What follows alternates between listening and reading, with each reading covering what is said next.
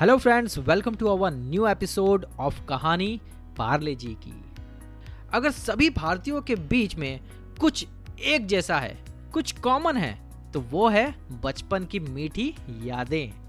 और वो यादों का सबसे बड़ा हिस्सा रहा है अपने फ्रेंड्स और फैमिलीज़ के साथ घूमने जाना ट्रेन में सफ़र करना और अपना पार्ले जी पार्ले जी सिर्फ़ 90s में नहीं आज भी इतना ही फ़ेमस है।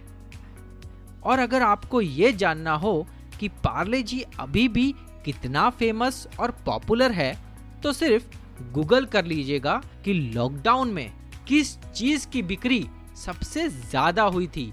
और आपको पता चलेगा कि पार्ले जी ने सबसे ज़्यादा बिक्री मार्च 2020 के लॉकडाउन में की थी। इसके पीछे का कारण यह है कि आज भी देश के मिडल एंड लोअर क्लास में पार्ले जी अपना पर्पस सर्व करता है। अगर आपको याद हो तो हमने आपको पहले ही एपिसोड में बताया था कि पार्ले का मेन मोटो था कि ऐसे प्रोडक्ट्स बनाए जो कि आम जनता ने पहले कभी चखे ही ना हो और ऐसे दाम में बेचें जिसे एक आम आदमी भी उसे खरीद सके। आज भी पार्ले जी मार्केट में सबसे कम दाम में मिलता है और यही है इनकी सफलता का राज।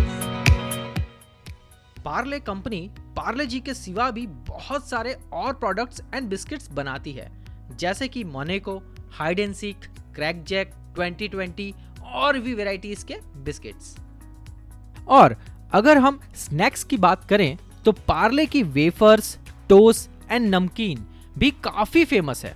ना कि सिर्फ़ biscuits and snacks, but Parle की कैंडीज जैसे कि Mango Bite, Melody, Poppins, Kismi and London dairy भी काफ़ी पॉपुलर है। आज भी कई बच्चे स्कूल जाने से पहले दूध और पार्ले जी खा के जाते हैं। हालाँकि उनसे बिस्किट दूध में गिर जाता है, पर वो तो हम बड़ों से भी होता ही है ना। पार्ले जी की एक और चीज़ जो बड़ी मज़ेदार है, वो है पार्ले जी के पैकेट पर दिखने वाली एक क्यूट सी बच्ची। देखिए, वैसे तो उस प्यारी सी बच्ची के बारे में कुछ लोगों के ख्याल अलग अलग हैं, पर एक सबसे बड़ा रूमर यह है कि वो लड़की नीरू देश पांडे जी है। जब पार्ले जी ने अपनी एडवर्टाइजिंग एंड मार्केटिंग स्टार्ट की, तब शुरू शुरू में इतना खास रिस्पांस नहीं मिला। फिर कंपनी ने कुछ अलग करने का सोचा। और तब नीरू देश पांडे जी के पिता ने नीरू जी की फ़ोटो पार्ले जी को भेज दी। और बस नीरू जी आ गई पार्ले जी के पैकेट पर। और बन गई सबसे youngest brand ambassador of Parle G.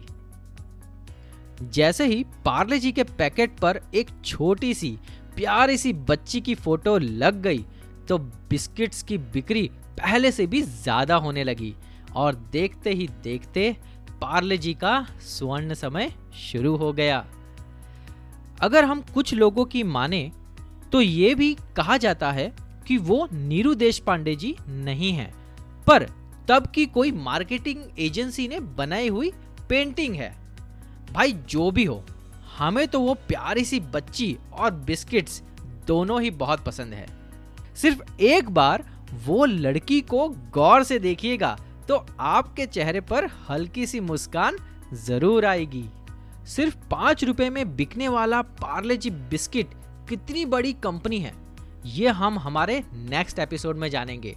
और उनके बारे में कुछ ऐसी बातें जो आप सुन के चौंक जाएँगे। तो हमारे पॉडकास्ट कहानी पार्ले जी की का फोर्थ एंड लास्ट एपिसोड सुनिए और पार्ले जी के प्यार में फिर से पड़ जाइए।